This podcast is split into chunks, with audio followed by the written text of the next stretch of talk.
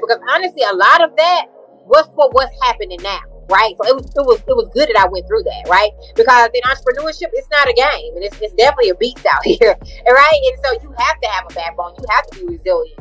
You have to stand for what you want, right? And it's all about how you react to situations will determine the outcome.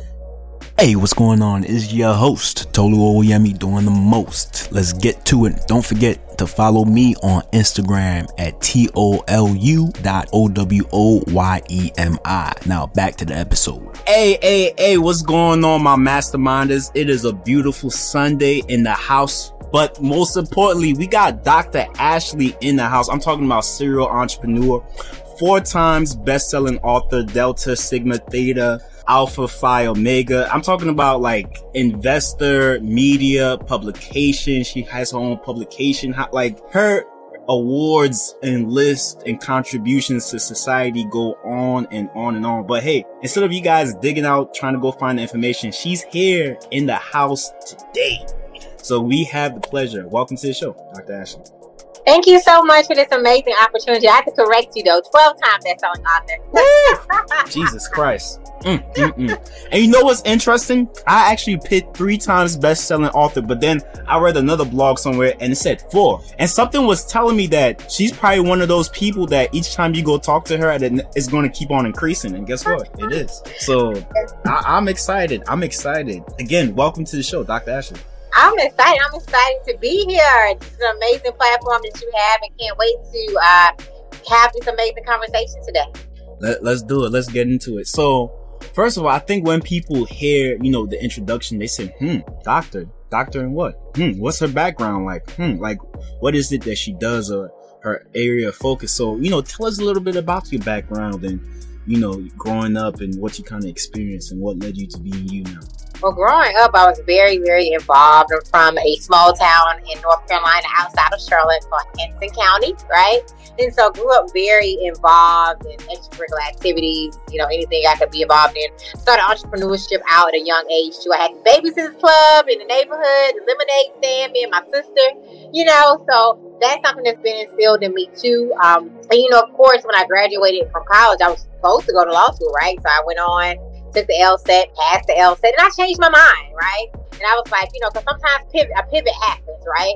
That's right. So I went on to grow in the for-profit education side in many leadership and executive level positions. I'm a corporate executive by day and a serial entrepreneur by night. So I continue to go up the ladder in this arena. And then, I went through some different seasons, and I wrote about that in my first book, Different Seasons of Discrimination as a Black woman in corporate America, being the only one at the table, different seasons. And, that really pushed me out into entrepreneurship, right? Understanding to not let anybody, put me in a box or make me afraid to, share my voice. And so that really pushed me out into entrepreneurship. And so after writing my first book a couple years ago, it opened up so many doors for me, right? I mean, multiple books I continued to write, different, my publishing companies. I have 2 successful ones, thank God, Then, of course, I have Ashley Little Enterprises LLC. I have my, radio show and my magazine. It just opened up doors just by sharing my story. And that's why I'm so passionate about people sharing their stories and the power of storytelling, right? Because you never know what's on the other side of that story. And I'm gonna tell you, when writing my first book, I was very vulnerable, right? I think I cried every day. It was a very emotional time, right? Because I talked about some things that never were shared with the world, but it had to be told, right? It had to be told. And my goal was, if I could just change one life, I have done enough, right? And so I'm just thankful. When I remember when I launched it, I had a lot of great reviews about people that were going through some of the similar situations or just needed more advice on how to navigate some of the things that I wrote about that they were actually going through. So, it's been a great journey thus far. I'm thankful for all the lessons and the blessings. Okay, so, there's so much to unpack and go through in that, and that's what makes us human beings, and that's what makes each person different, is the experiences that they go through in life and how they react and how that integrates into their being. Where did you get the drive from? Were your parents entrepreneurs? Were you and you talked about lemonade stand and kind of babysit and maybe, you know, daycare and stuff like that. What kind of instilled that, you know, entrepreneurial hustle? Well, my mom and dad always been go-getters, right? Doing big, successful positions and you know, both of them, right, in corporate America. And, of course, my dad has his own business as well, right? And so I came from that type of environment, that go-getter mentality. My mother is one of my biggest inspirations as well, to have that, you know, go-getter attitude and understand that don't ever take no for an answer, and that you create your own table and build your own table, right? And so, you know, my mom taught me resilience. And so, yeah, it really just came from that and being from a family of go-getters. Got you. And what job did she do, or what was her genre or realm within the corporate world? Well, my mom was a very successful attorney. Now, of course, she's retired now. But yeah. So yeah, that's extremely powerful. Yeah, a black woman as an attorney. God don't make nothing better than that. Yes. And your dad, he was in corporate America, and he had a business on the side. What was his function? Well, my dad has his own trucking company now, right? So he has his own business now. Been doing it for a long time, right? And so. He, you know, started out definitely in the engineering side and then went on to venture out to his own company in the transportation industry. So he's always been a hard worker, still is to this day. I mean, he could retire if he wanted to. But still, that's good, because I feel as if it gives them something to keep going. You know, like they wake up, they got a goal on the mind and their body, the spirit, you know, man is working. Man's working, right. Man is working.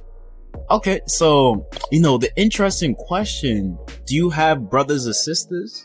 I do. I am the middle child, but hey, okay, for everybody, I do not have the middle child syndrome, okay? It's always been fair.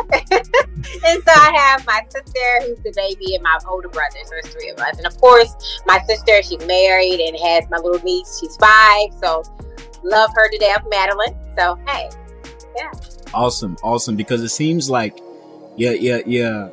parents generated this field of excellency and expectation of excellency, and planted those seeds of excellence and, you know, the right nurturing, because, hey, your environment and how you're nurtured plays a huge role in who you become. Did this also spread to the brothers and sisters too as well, in terms of them like going out into their fields and, you know, building businesses or trying to climb the corporate ladder? Absolutely. You know, like I said, nobody's family is perfect, right? But absolutely, they are all doing great, right? They're all doing great. And yes, that go-getter mentality, that's just what we saw every day, right? This is how we were programmed, you know, to be. So, absolutely. Okay, now, going from, you know, middle school to high school, during high school, what were some of the, and even going into college a little bit, but what were some, because you seemed like you were actively involved with like clubs and groups and media. Talk to us about that. Well, you know, as far as the media goes, I started out at a very young age, you know, in the Christmas plays, hosting events, you know, ballerina, I did karate, I mean, tap dancing. I was in the pageants all my life at a very young age, till all the way to when I was in college, to Miss Junior, Miss Senior. In high school, of course, SGA, Beta Club, Drama Club, I did acting, you know. So I was very, very involved. Modeling, I did modeling and, of course, throughout my life as a young age. Then when I got in college, I was part of Verge Modeling Troops. So yeah, I've always been that very interactive person. I pledged Delta Sigma Theta Sorority Incorporated. I mean, I founded organizations while I was on the yard. You know, the 100 Black Women, brought that to the campus, and was in SGA, SUAB. You know, so I was very, very involved, and I've always been that way and loved that, right? Because I really think that helped me and form me into the person I am today as well. It taught me leadership. It taught me, of course, resilience with that too. And then just how to work with people, how to connect with people, how to build a network. Because your network is your net worth, right? And so those things are so, so important. And just the power of, you know, a team, right? A team, and just building genuine relationships, because I think a lot of people miss this part. Your relationship is currency, right? Your relationship is currency, and it's worth more than money. Wow. You know, and those 2 points you just last mentioned are so you know, crucial. You know, your network is your net worth, and, you know, the relationship is currency, because at the end of the day, if you're surrounded by thought leaders, people that are striving, people that are go-getters, you know, that's going to affect your net worth. And, you know, having a relationship with them, there's going to be currency, you know, their ideas and passions and lifestyle and the way they carry themselves is going to rub off on you and yours too as well. Now, you know, going further and kind of like, how did you, because, you know, a lot of times people are, you know, traversing from high school to college and they get caught up in a lot of things. How did you avoid some of those common pitfalls? Because I think you probably saw a lot of the people that you were associated with, and now when you look back at them, you're like, oh my God, is this what she or he ended up doing with their life, or what happened? But how did you avoid those pitfalls? And not only that, but, you know, continue to scale up and like continue to accelerate? Well, just ignoring the distractions, right? Because distractions will come, right? Nobody's perfect. We all had a good time, you know, in college. I went to an HBCU, so we all had a good time. But just staying focused and ignoring the distractions. I'm so thankful that my circle has been successful, though. All people in my circle that I were really, really close to, they've been doing some amazing things out here in the world, in corporate America, and their businesses. A lot of them are married with kids and just doing great, right? And so I'm thankful for that. And that's why I tell you, my HBCU experience, I can't thank that enough, right? Because you meet those lifelong friends that take you, that go with you forever, right? And Right. I was blessed to make some lifelong friends that are now family, right? But yeah, you know, distractions do come, right? You can definitely get easily distracted, but what kept me focused was my self-motivation to want to be successful, to want to be great regardless, right? To always give it 150% or more, right? But yeah, you can get easily distracted. Yes, I had fun. I did parties. I had fun. But it's all about, you know, staying on track and just staying focused on the goal, on the end goal. That's right. Now, this is the exciting part. You know, HBCU, North Carolina A and T State University. So talk to us about when you first stepped foot on campus and the sights and the thrills and the excitement and the spirit of the universe. Like, what were some of the things you noticed kind of like your first couple of weeks, maybe month or two going in there, that kind of influenced you? You know what? I would never forget when my dad dropped me off. My dad is an Aggie as well, and a lot of my family are Aggies, so, you know, I have a mixture of HBCUs within my family, but definitely my dad is an Aggie. And when he dropped me off, he told me, I'm giving you 4 years. And that means he gave me 4 years. He wasn't paying for more than that. And so he dropped me off to, you know, day before, you know, told me he was giving me 4 years, helped me move into my dorm that day. I would never forget that. And I share this story all the time. So I knew that, hey, my dad was only paying for 4 years. So actually, what you know, you need to make sure you get it done, right? And so you know, when I went to orientation, it was amazing stepping foot on A&T's campus. I mean, since day one, the campus ambassadors, you know, making sure that we were welcome, making sure that we had somebody there to help us to answer our questions. I mean, just the family environment of just being there, right? And I mean, it was amazing. I mean, I would never forget. I enjoyed all of my 4 years. So my freshman year was one of my best years. And I'm going to tell you, you're so innocent your freshman year too, right? You're so innocent. That's right. It was just a great time. And just meeting lifelong friends and just, you know, being on the campus, you know, having professors that really cared about you, want you to win, that you wasn't a number. They want you to win and knew that they pushed you out of your comfort zone, right? They pushed you out of your comfort zone. So, I mean, some of my vice chancellors who are my mentors today, right, that, you know, took me under their wing and pushed me out as well and make sure that I was involved on the campus, made sure that, you know, I knew the right people and you know, kept my grades up at the same time. And so, you know, I can't explain, you know, my HBCU experience was like no other. I enjoyed it. Lifelong friends, environment, the mentorship, you know, it has taken me and helped me along the way. And I still have those same people behind me today, you know. And so I will forever give A&T, you know, the credit, you know, give the credit for the journey and the journey that I'm on now, just thanking A&T. Yeah, and I think, you know, part of that led to your enormous contributions to, you know, the nonprofits, the enormous contributions to wanting to see other people succeed and helping them which way you can. Could you talk about, you know, one of the defining things about a HBCU is the Black diaspora, you know, diaspora. Could you talk about that experience, you know, going to like a university focused on the development of colored people, you know, Black people? I mean, you know, going to a university focused on Black people is amazing, right? Seeing all of this Black excellence nationally and internationally, you're like, wow. Wow, this is amazing, right? This is amazing. We're doing amazing things. And then having professors that push you out. I mean, push you. I will never forget one of my professors, Dr. Tamara. Okay? Man, when I say his class, advanced grammar was so, because I was an English major in undergrad, it was so challenging. And my God, at that time, I was like, wow, am I going to make it, right? But now that I look back at it and saw that he wanted us to be great. He wanted us to be uncomfortable. He wanted us to go out into this real world and be able to walk into rooms and own the room and be confident of who we are and in what we know, because knowledge is power, right? And so it's just nothing like it. Just seeing, you know, successful Black people that are doing amazing things, that's really breaking glass ceilings and taking over the world. And we're not a number. They actually, you know, they want us to be successful, right? And so it's nothing like it. It's nothing like the HBCU experience. Wow. Okay, so, you know, one thing, talk to us about that transition. 4 years in college, you know, graduate, you know, like everybody is clapping. And you kind of talk to us about, were you in an internship? Did you try and get into a job? Like, what were some of the next steps after leaving university? Well, after I left college, of course, I went out, you know, I started out in for-profit education. As I said, I took the LSAT, passed it, but I changed my mind. So I remember going, starting in the for-profit industry and, you know, really growing in this arena.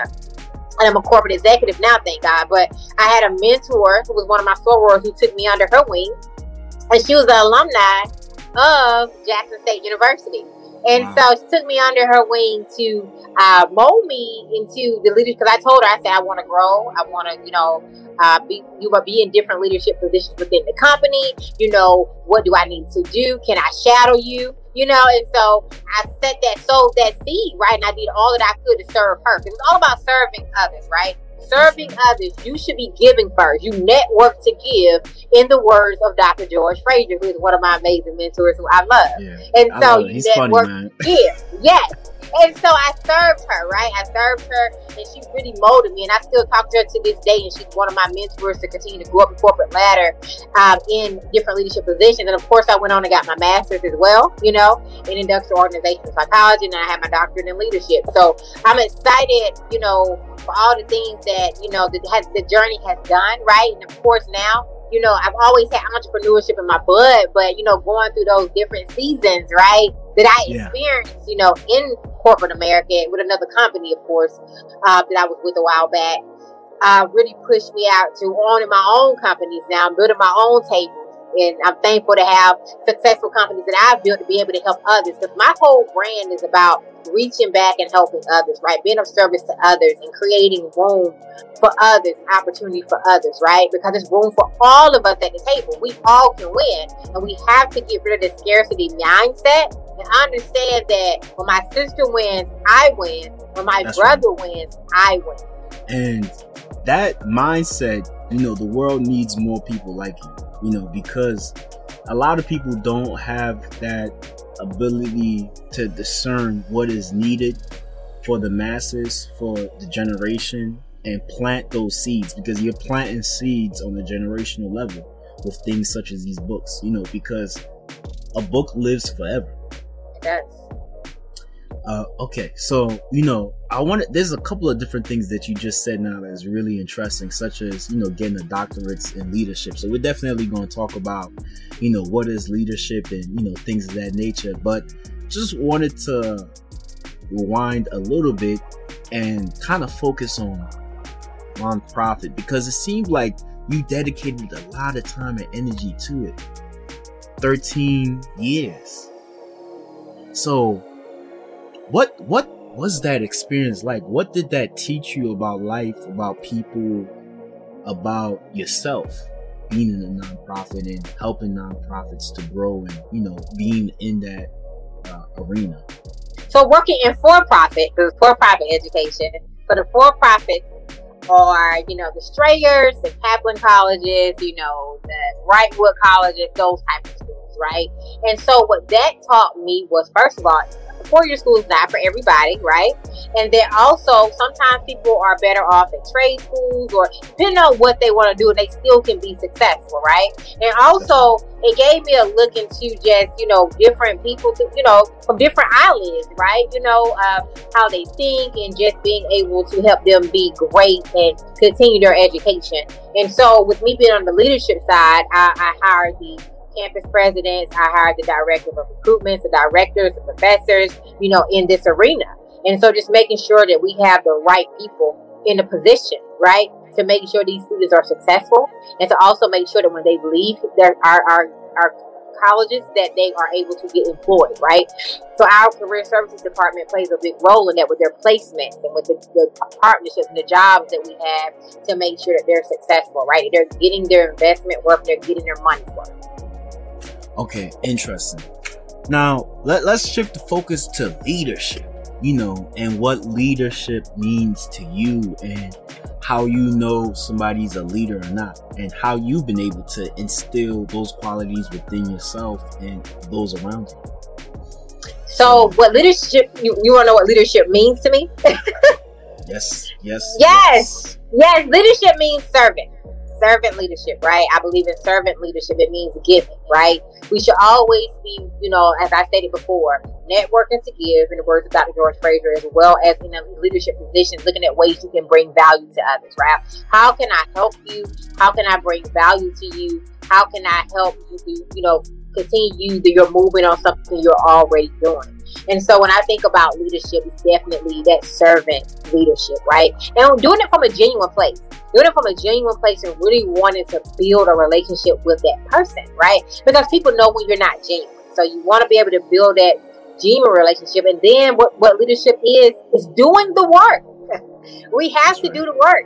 We have to do the work. And I think a lot of people see the accolades and the accomplishments, but they don't understand the process. Everybody has a process, right? But that's why we should be happy for people, show grace to people, because you never know some of this process they had to endure. And could you have endured some of the things that they had to endure to get there? Because everybody pays a price. And so that's what leadership is to me, resiliency, right? You being resilient. You taking no for an answer. You walking in the room and you're confident. You're confident in your abilities, right? You know that you're supposed to be in that room and at that table at that time. Wow, that is super, super powerful. And thank you for breaking that down. And, you know, what are some of the qualities that you look for in a person that tells you, A, they are currently a great leader, or B, they will one day be a great leader? Definitely their work ethic, you know, their ability and willingness to serve others, right? That servantship, right? I look at that. You know, how well they work with other people. That's a plus too. You know, how well they work with other people. Do they believe in team? Because wow. That's part of being a leader. You can't do anything by yourself, right? You cannot do anything by yourself. And so willingness to be able to work in a team. And just most of all, I can't stress it enough, that servant mentality and that work ethic of doing the work. Of doing the work, because nobody's going to give you anything in this life. You have to take what you want, right? You have to take what you want. And then also, a good leader, and when I was looking at characteristics, is somebody that is okay with somebody telling them, you know, if they get rejected, they understand that you got to keep going, right? So if somebody told you no, you understand that you're not going to take no for an answer. You're going to keep going, and you're going to go around it. Instead of going through the front door, you might go through the back door or the side of the door, right? But you're going to get there. And if nobody won't give you a seat, then you're going to create your own table. Right? And so I look at those things too. You know, the confidence that a leader has, right? To know that it's going to happen regardless of how I get there. As long as it's ethical, we're going to make it happen and not taking no for an answer. Wow. This is supercharged, man. This interview, I feel like we're driving in one of them Chargers and just, you know, in a car and just having like the podcast as we're just speeding down the road. Now, one thing was when we spoke, you know, this was weeks ago, but through Reagan, and Reagan is a good love friend. Her. I love what she's doing. Yeah, she's on point, and she has a great spirit for, you know, connecting people and, you know, fruitful relationships. You talked about writing a book and it being a form of self-therapy, and how you are even shedding tears, and, you know, talk to us, because I tried to find the book. I couldn't find it. I was like, let me find this so I can pull from this, so I can have a set of questions to ask you. I couldn't find. I found the unicorn HBCU experience. Found a couple of other things, but I think there was one. Is it the 18 powerful lessons of? Which book was that? Do you my Dear Fear, 18 powerful lessons? The one, my first book. Oh, so that was the book. With Dear Fear 2, I was a part of that. That's my first book I was a part of, and my chapter was named "Dear Fear, You Can't Have My Power." Okay, because I saw that book, but it didn't have you written as a co-author in it in Amazon. So the visionary author is on the cover, and then of course I'm one of the contributing authors for that particular book. Got you. Okay, no, that makes sense now. Oh, could you talk to us about that chapter, and like what about it made you have that like release, or how did it become a form of self-therapy? Well, first of all, writing is therapy for me anyway. Writing is healing. I've always been that person that journaled a lot, had my diary when I was, you know, younger. And so I've always been a writer, right? So, you know, when I first, you know, participated in, you know, even stepping out into, you know, writing a book, that was my first book when I was a contributing author. And I wrote about things that, as I said it before, that I told nobody, not even my family, right? Like I said, the different seasons of discriminations I went through as a Black woman in corporate America in many different leadership positions and now executive positions, right? And just, you know, walking in those rooms, being the only Black woman at the table with Caucasian men, no other women, right? And just really having to be confident in who I was, knowing that when I was getting promoted each time and getting sent on different missions that, hey, I had to remember the bigger picture of why I was there. And I also had to remember that I deserved to be at the table, right? And that I was not going to let anybody put me in the box, no matter the obstacles and storms that came my way. Now, I'm going to tell you, when all of that was going on, did I want to quit some days? Yes. Was I doubting myself some days? Yes. You have all the feelings and words, a lot of emotions going on. But I'm thankful for my mentors and coaches that I had to, you know, definitely go to. That's why I say it's so good to invest in mentors and coaches, because they'll save you a lot of time and money. And so thankful for that. Definitely God first. I can't forget that. God first. Because without him, I wouldn't have made it through some of those seasons, because they were some seasons, right? And so just letting people know that, you know, don't ever let anybody take your voice. Don't ever let anybody take your power. Be confident in who you are, understanding you are meant to be there, and that you deserve to be there, and that you worked hard to get there. No matter how young you are, or how old you are, if God put you there, you deserve to be there, right? And so, talking about that in my book, it was a very emotional time. I talked about losing my grandfather in 2011. He was the first person I lost that was very close to me, right? And so that was a very hard seasons. I went through depression for 3 years, and nobody knew, right? Because I kept a smile on my face. I kept working, you know, kept going, right? But I was hurting inside. That's why I tell people, you never know what people are going through, right? So be kind, show grace, right? Because sometimes the smile and all of that doesn't mean nothing. You don't know what's going on inside. And so I went through, you know, different seasons of depression, and then a couple years later, my dad had got diagnosed with cancer. Of course, he beat it, thank God, but it was like a whole whirlwind again, right? But I was able to handle it better because I had already experienced a season like that. So thankfully, I was able to cope better during that time. So I talked about, you know, those things in my first book, and I named my chapter "Dear Fear, You Can't Have My Power." And so it was very emotional. I'm gonna tell you, it's some fear tried to hold me back. It's like, you know, why are you writing it? Why are you really gonna do this? You know, you're gonna be sharing your story with the whole world. But the difference between that, because we all have fear, it's about keeping going, right, and blocking working those things out and thinking about what are the great things that's going to come out of me sharing my story. What is this story going to do for me, right? What? How am I going to? Is this going to be a relief for me for sharing and getting off my chest, right? How can my story help other people? What are the things that I'm going to do with this platform, right? So those are the things that I thought of that really kept me going when fear tried to creep in, right? And so just for anybody that's thinking about writing your story or sharing your story, do it, right? Do it, because it's all the way. If you never know what's on the other side of you sharing your story. And man, empires and companies and opportunities were on the other side of that, right? Just off me sharing my story. And so that's really what I talked about in my first book. I remember my book signing day. I cried the whole book signing, but hey, it was a great day for me. It was a relief, you know? Wow. And hey, I'm happy that I shared my story because it opened doors up for multiple other books, multiple collaborations, partnerships, companies, speaking opportunities. Hey, yeah. The list goes on and on. Okay, and we're gonna dive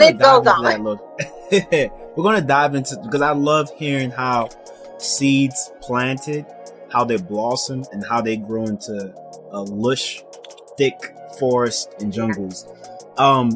Working in corporate America, because this is really interesting, and you're saying that you had these environments whereby people try to belittle you. People try to maybe overstand on top of you, maybe try to push you down. Could you talk about what was the energy? Like, what were you feeling from these people that you were around? Did you get into like a competitive, what kind of job was it? Did you get into like a competitive job and, you know, people, or did you get into a job where you thought it was going to be one way, but after work you were like, wow, like this is really a lion's den in here? Could you break that down to us? In that season, in that particular role, I was promoted during that time to regional VP of recruitment. And, you know, I was sent to a certain place to clean up a school, right, and fix it. And, you know, hey, it was a lot of different energy during that time. Because a lot of people, they didn't think I should be there in the position first. And then also I was Black, right? I was in a environment where it wasn't any more Blacks, so definitely in leadership it wasn't, right? And I was a Black woman at that. And then being at a male dominant, you know, company where it was just, you know, at the table with Caucasian men. Hey, I'm the only Black woman, and you might have saw some 2 or 3 other Caucasian women, right? And so the energy was different, right? But it took a very strong person to be able to stay focused in that type of environment, understanding that, hey, and then also I had employees that I was managing, and I'm younger than them, right? So hey, that was another thing, an ego thing too, right? And so a lot of different energies were, you know, taking place. But, and did I, like I stated, you know, sometimes I felt like, oh, is this for me? You know, am I supposed to be here? You know, did I make the right decision? But then I had to be thankful of, like I stated, my. So you think they were projecting that on you, kind of like, what is she doing here? Is she supposed to be here? What's going on? Right. How did she get here? Right. But at the end of the day, I deserve to be there. I did the work. Right. And I'm going to be there. And I was confident regardless in my work and what I did. And one thing I've always said, that people talk, but results don't lie. Right. Results don't lie. And so the way I handled that situation, even though those different seasons were traumatic, was, hey, you can't take my knowledge. You definitely can't take my work ethic. Right. And so my results spoke for itself. And I think the reason why I was asking, because, you know, to the listeners that may be in a difficult place, or maybe a job that maybe has some circumstances that are not the most favorable, but it's interesting because one of the things I want to ask you is, what were some of the gifts, skills, and revelations about yourself that you discovered after going through that? Because I feel like it's only when your back is against the wall is that there's a period of growth. And I think I wrote down something yesterday that said, you know, in order for somebody to where's this thing at right here, you need to be put through difficult situations if you're going to become the best version of yourself. You have to, the challenge is what's going to help you. So what were some of the things afterwards that, you know, kind of helped you? You were like, you know what, after going through this, I'm better. I'm faster. Like, what were some of the things that you noticed, or what were some of the things that you took away from them? Well, I learned that, like I stated before, resilience. Being resilient was definitely something that I learned, right? Being resilient and being able to handle, you know, different obstacles and staying focused, right? Understanding that those things are going to come. And also understanding that when something big is about to happen in your life, you're going to go through some stuff, right? But it's all about how you handle it, right? And how you react to the situation, how you react to it. And I understand that people want you sometimes, and most of the time, to react in another. And when you do that, you feeding into what they want you to do, right? You know, if I would have really reacted and really took everything that was happening to me into a whole negative state and got upset and, you know, made a big scene, then I wouldn't be where I am today, right? And so I had to learn that, right? You know, not to let people have how they treat you, you know, reflect on how you treat them, right? Mm. And to not miss your blessing for somebody else, right? I'm not missing my blessing because you're treating me this way. I'm still going to show you grace, right? I'm still going to show you grace, and understanding that the power of showing grace. I learned that too.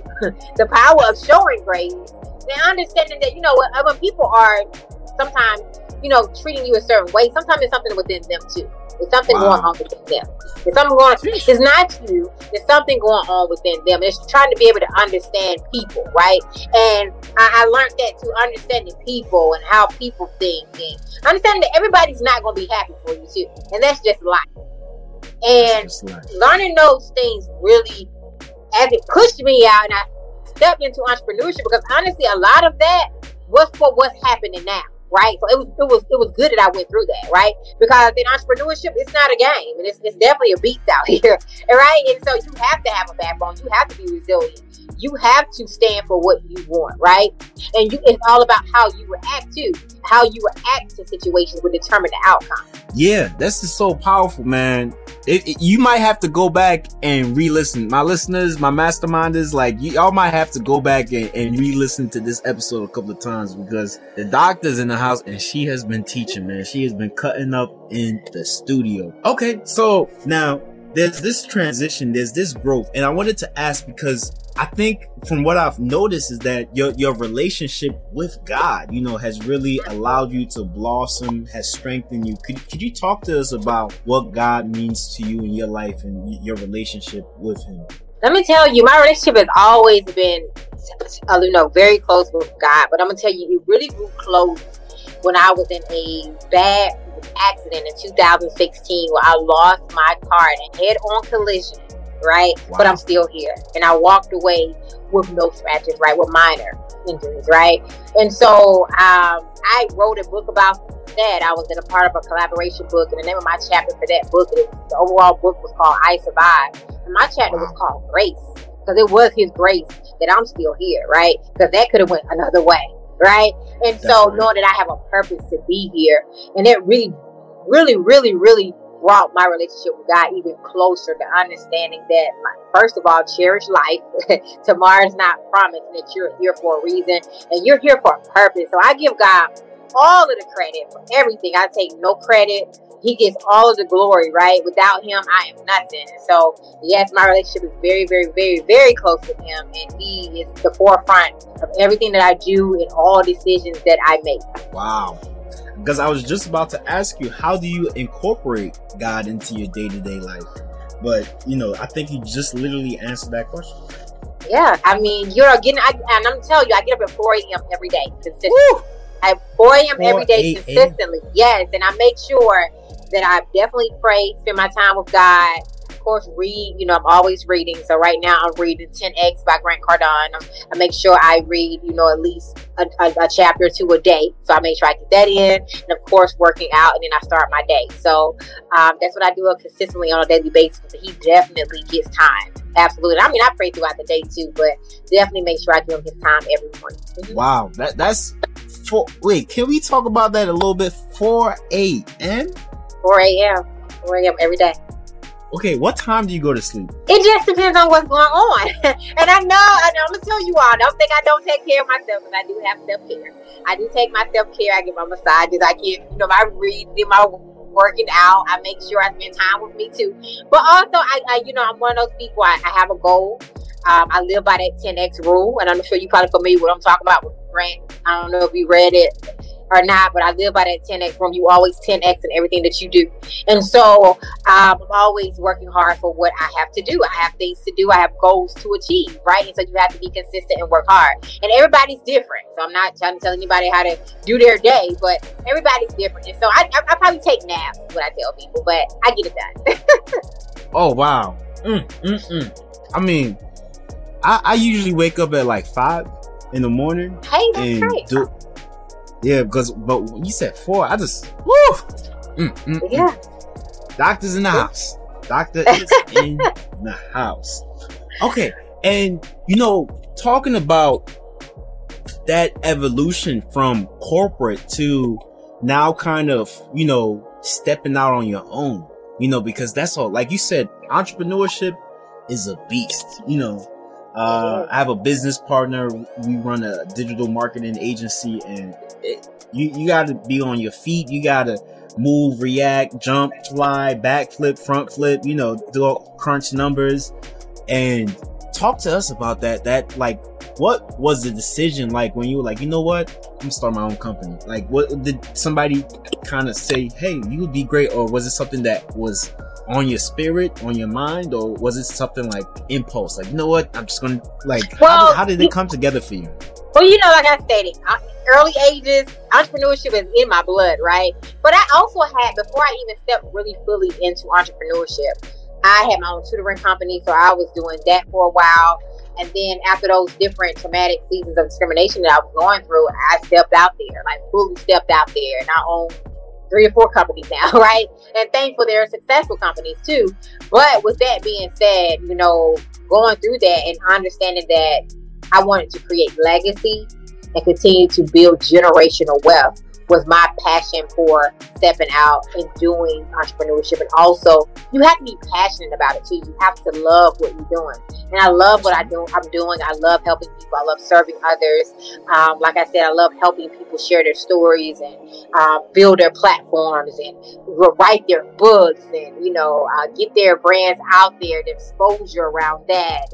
And, I love interviewing people on my show with Creating Your Seat at the Table, my magazine, and highlighting people, right? So if you think about all the things that I do with my brand, it's about serving others. And so when I stepped out there after writing my first book too, when I was part of that collaboration book, and I don't know if people understand this, that when you are an author, your book is a brand.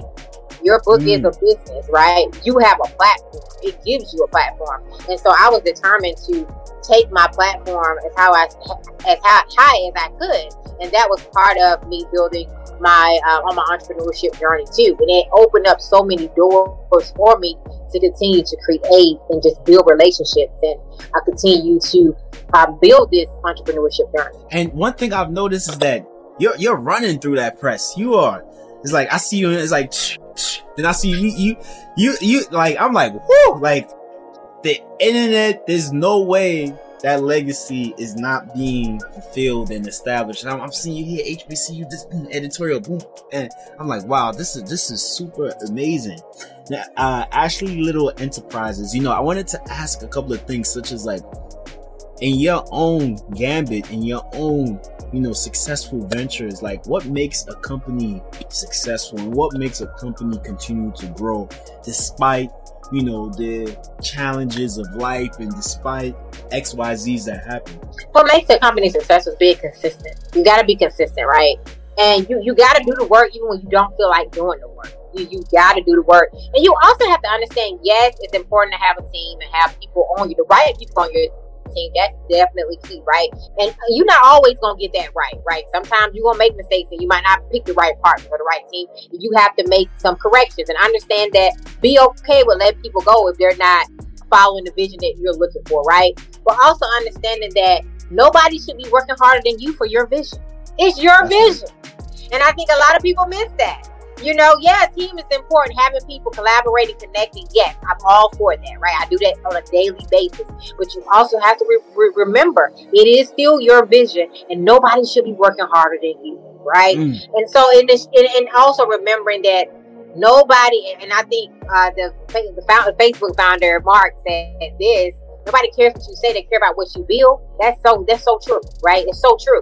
And so I'm one of those people. I don't do a lot of talking. I do the work, right? I'm all about actions, right? All about actions and, letting your results speak for you. And so that's really what makes a company, is just making sure that you are consistent and you are doing the work, working smart, not harder. Awesome. Working smarter, not harder. You have to lead the charge. You have to be the one to put in that massive amount of work, and other people see that, they can feed off that energy, and they believe in that. People love seeing a leader that gets their hand dirty, is in the trenches. Absolutely. And it's a warfare out here. The Ashley Little Enterprises, how did, because it's such a beautiful journey, but did somebody come to you and say, I want you to help me write this book? Or was it one of your sisters that was like, oh, then you got a degree in ink, can you help? How did that come together? Hey, I'm one of those people, I believe in building and being consistent in what you're doing. And so after I wrote my first book, I started, people started coming to me, wanting me to be a part of their collaboration book. And then other people went a part of theirs, because really a collaboration book is really a partnership opportunity. And it's a networking opportunity where you're meeting so many different people and you're tapping into their network and they're tapping into yours. And you're creating relationships through that. And so I continue to do that, right? Continue to brush up on my skills, continue to be great in that. And then I became a visionary author, where I was the visionary author and I had my vision, and I would bring other authors on and I would help make them publish authors, right? By them being a part of my vision, them being in my book, and, giving them opportunities and making an amazing packet for them to be a part, right? And so I did that. I have multiple books on visionary authors, and I was like, you know what? I've done it. I've been a contributing author. I've been a visionary author multiple times. Man, I'm going to go out now and step out into creating my own publishing company now, and I'm gonna help other people do it. I'm gonna help them write their stories, solo books, collaboration books. I'm gonna teach them how to be a profitable visionary author, and I'm gonna help them make amazing packets and help people become published authors, and get interviews, get exposure, share their stories as well as teach my other clients how to make multiple streams of income by being a visionary author, by doing collaboration projects. So, hey, that's really what pushed me out there. And I was just like, I've done this a lot and I've done it successfully. Why not have my own publishing company now? So I was like, I'm going to do that. And so I created Little Publishing, LLC, and I started helping other people do it, right? But I believe in you doing the work first and you creating that platform, you creating that so people can see your work and they can see your credibility, and that's what I did. And that's so beautiful because, motivational speakers, authors, thought leaders, they always talk about people that go to the graveyard with these stories in them that needed to be expressed, that needed to be written down, but because they didn't have the drive, or they weren't in the right place at the right time, or self-doubt, or talking, saying, hey, it doesn't matter, it never comes out. So you're literally harvesting and helping people fulfill their destinies to a degree, because it's like I just going into this world of I'm peeking into it a little bit right now, but it seems so massive and it seems so energetic and so deep and profound and thoughtful, because you were talking about things like visionary author and contribution author and things of that nature. I'm like, whoa, this is amazing. There's all these tidbits and delicious morsels and all kinds of things in here, and you're talking about helping people develop other streams of income, especially in a country like America. People basically looking at you like you're a lifesaver to a degree, because imagine being able to take your own story and things that you've been through and being able to get paid for that. That's probably got to be one of the greatest feelings in the world. Absolutely, absolutely. And that's not only monetizing it, right? Because you want to be a profitable author, but sharing your story and, being authentic with it as well. Sharing your story, being authentic, and just never know what your story is going to do for the world. And it needs to be told. And I think a lot of people, you're right, fear, self-doubt. They don't think their story is important. Your story is important. Share your story. Nobody can tell your story like you. And that's why I created the HBCU Experience Movement as well. Because we can talk about our stories all day, but we're not documenting them enough. We want to create legacy.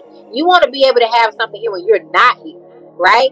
And not only creating a story, sharing legacy, but creating passive income on top of that. Yeah, and I think, you know, as I've begun to get older, it's interesting because yesterday I talked to a 14-year-old that just came 15, black kid, but he had already, he already has a storefront property, has multiple businesses, doing over 5K a month. And he was just talking about vision, legacy. And I was like, I can't believe I'm talking to a 15-year-old. Like, but one thing that was super interesting is that it seems as though people, when they go through life, they kind of like get pushed down by society, you know, especially like in our community, you know, I'm just gonna do the job, I'm gonna die, I'm gonna put some little food on the table. And they don't realize the gift or the magic of life, you know, kind of fades as time goes on. So you're kind of helping people, you know, respark that magic and that belief and that zeal in life again, which I think is super amazing. And then one thing too as well is that you're doing a lot in terms of just not just helping them with the book, but you're doing project management, book coaching, you're doing public relations, empowerment speaking, you're doing things ghostwriting. So I guess when you started going into that world, there was these other opportunities where people were like, well, can you help me with this? Do you know somebody that knows that does PR? And you were like, okay,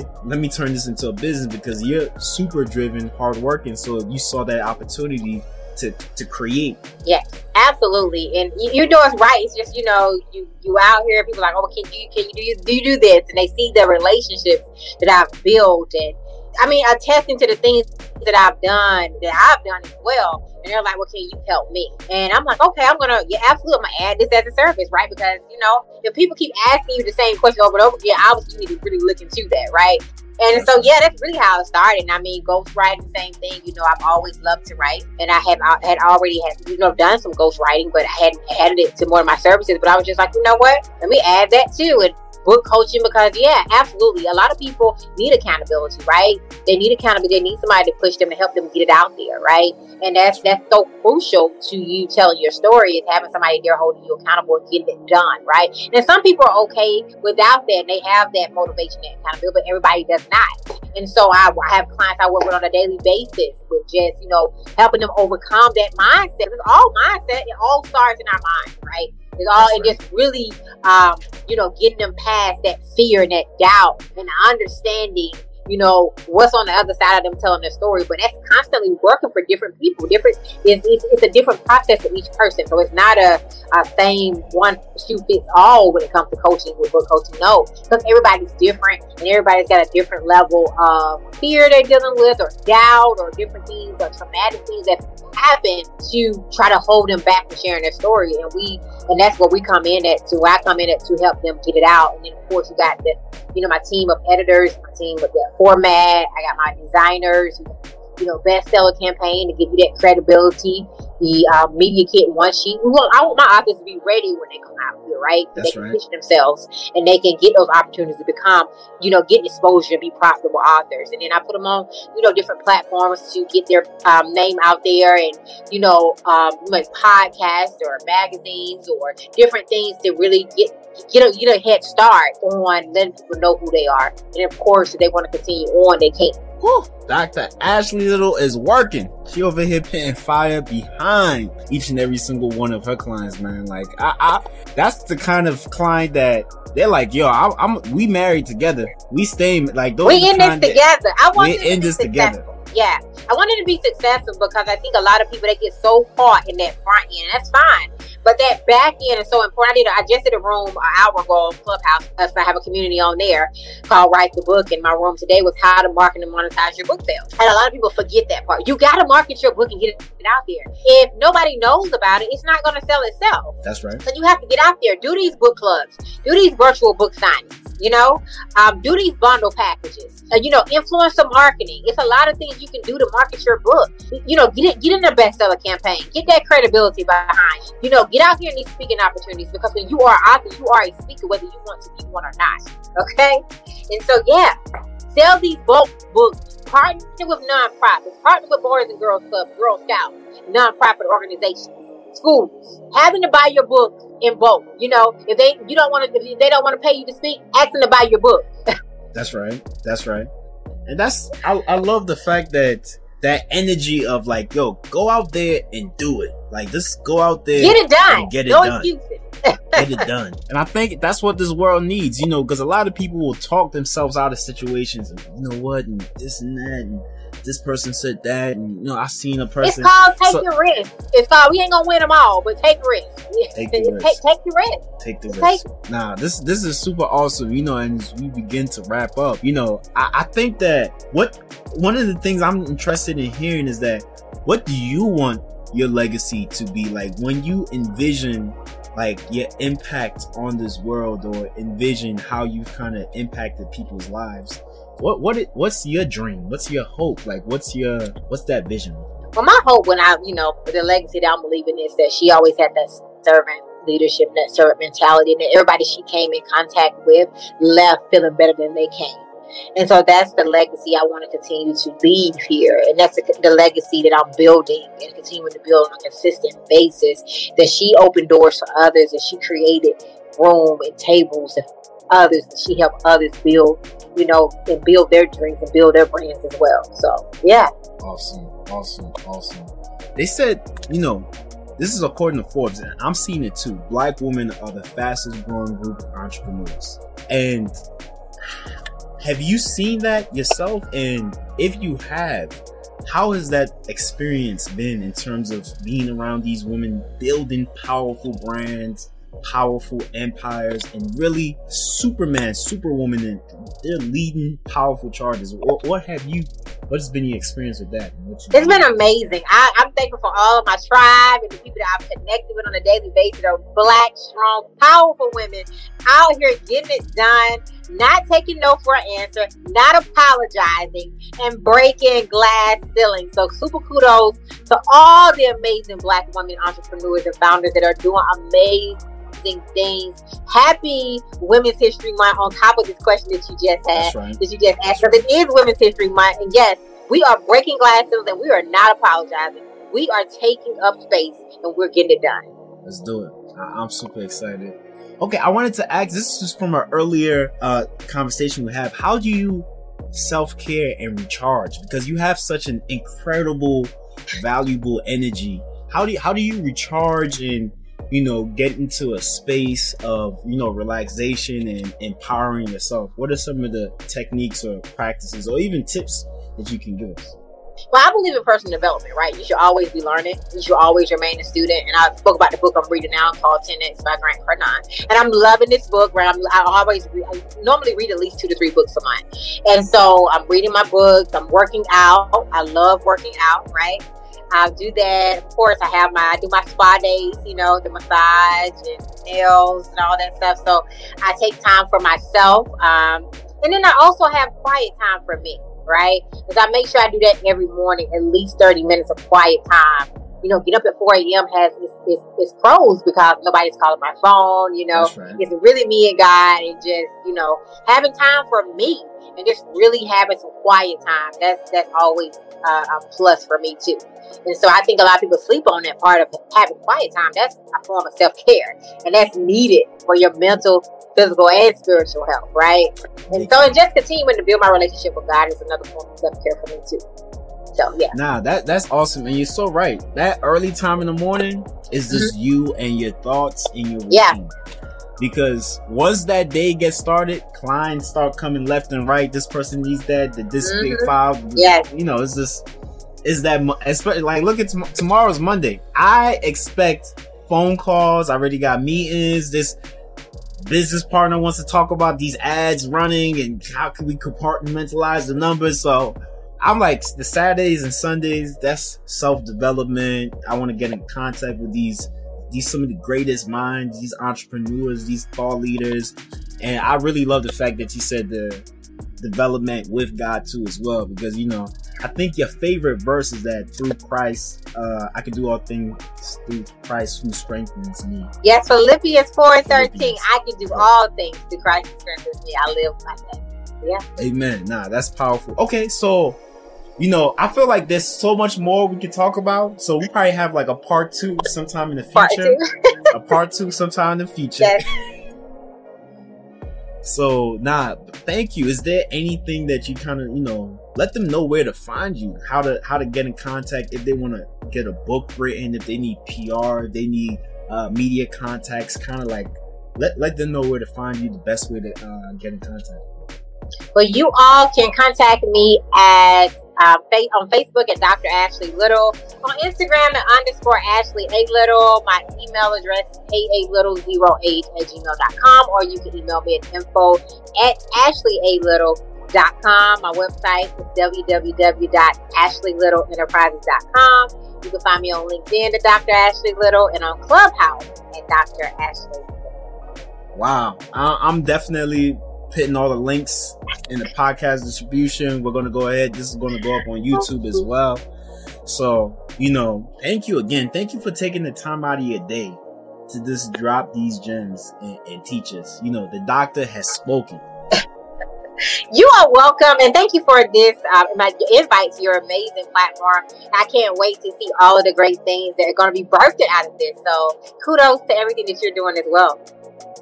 Thank you. I'm super, super, super appreciative of it. And my mastermind is until next time. Hey, I appreciate you for listening to the Mastermind Your Life podcast. Again, don't forget to follow me on Instagram, TOLU.OWOYEMI, and blow up my inbox, man. I need to hear your suggestions, feedback, people I need to interview next, topics I need to cover. Again, I appreciate all y'all. And while you're at it, you might as well go to Apple and drop that review. Let's get it. Rah.